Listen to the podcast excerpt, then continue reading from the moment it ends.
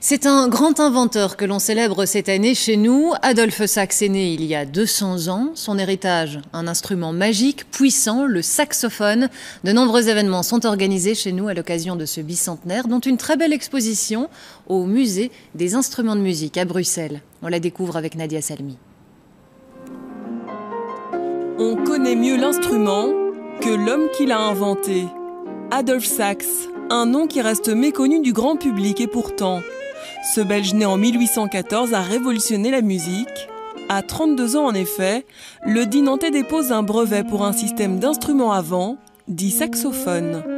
Une création qui lui vaut l'admiration de Berlioz. C'était euh, quelqu'un qui, face à un problème, il ne lâchait pas, jusqu'à ce qu'il trouve une solution. Et euh, franchement, c'est impressionnant euh, comment il a vraiment euh, réussi à trouver des solutions bien, bien plus conséquentes que, ses prédécesseurs.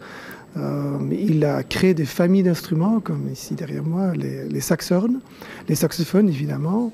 Des instruments mis en valeur dans cette importante exposition ouverte au public aujourd'hui. Pour la découvrir, nous avons suivi celui qui ne se sépare jamais de ses becs, Pierre Vaiana, saxophoniste soprano.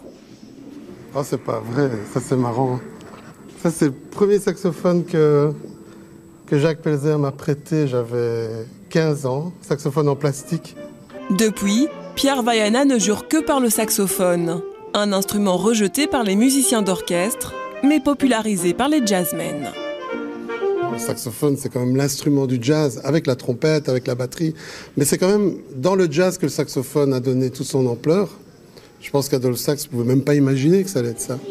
La force du génie est là, dans ces instruments aux formes diverses et créatives. On en compte 200 ici, parmi lesquels un ténor aux couleurs du drapeau américain reçu par Bill Clinton il y a 20 ans. Un bijou qui porte la marque Sax.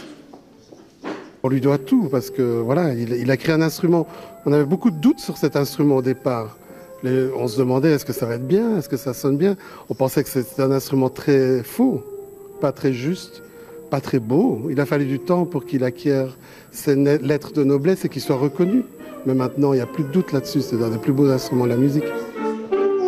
200 ans après sa naissance, Adolphe Sax revit grâce à ses œuvres originales. Un héritage sans fausse note à voir au musée des instruments de musique jusqu'en janvier 2015.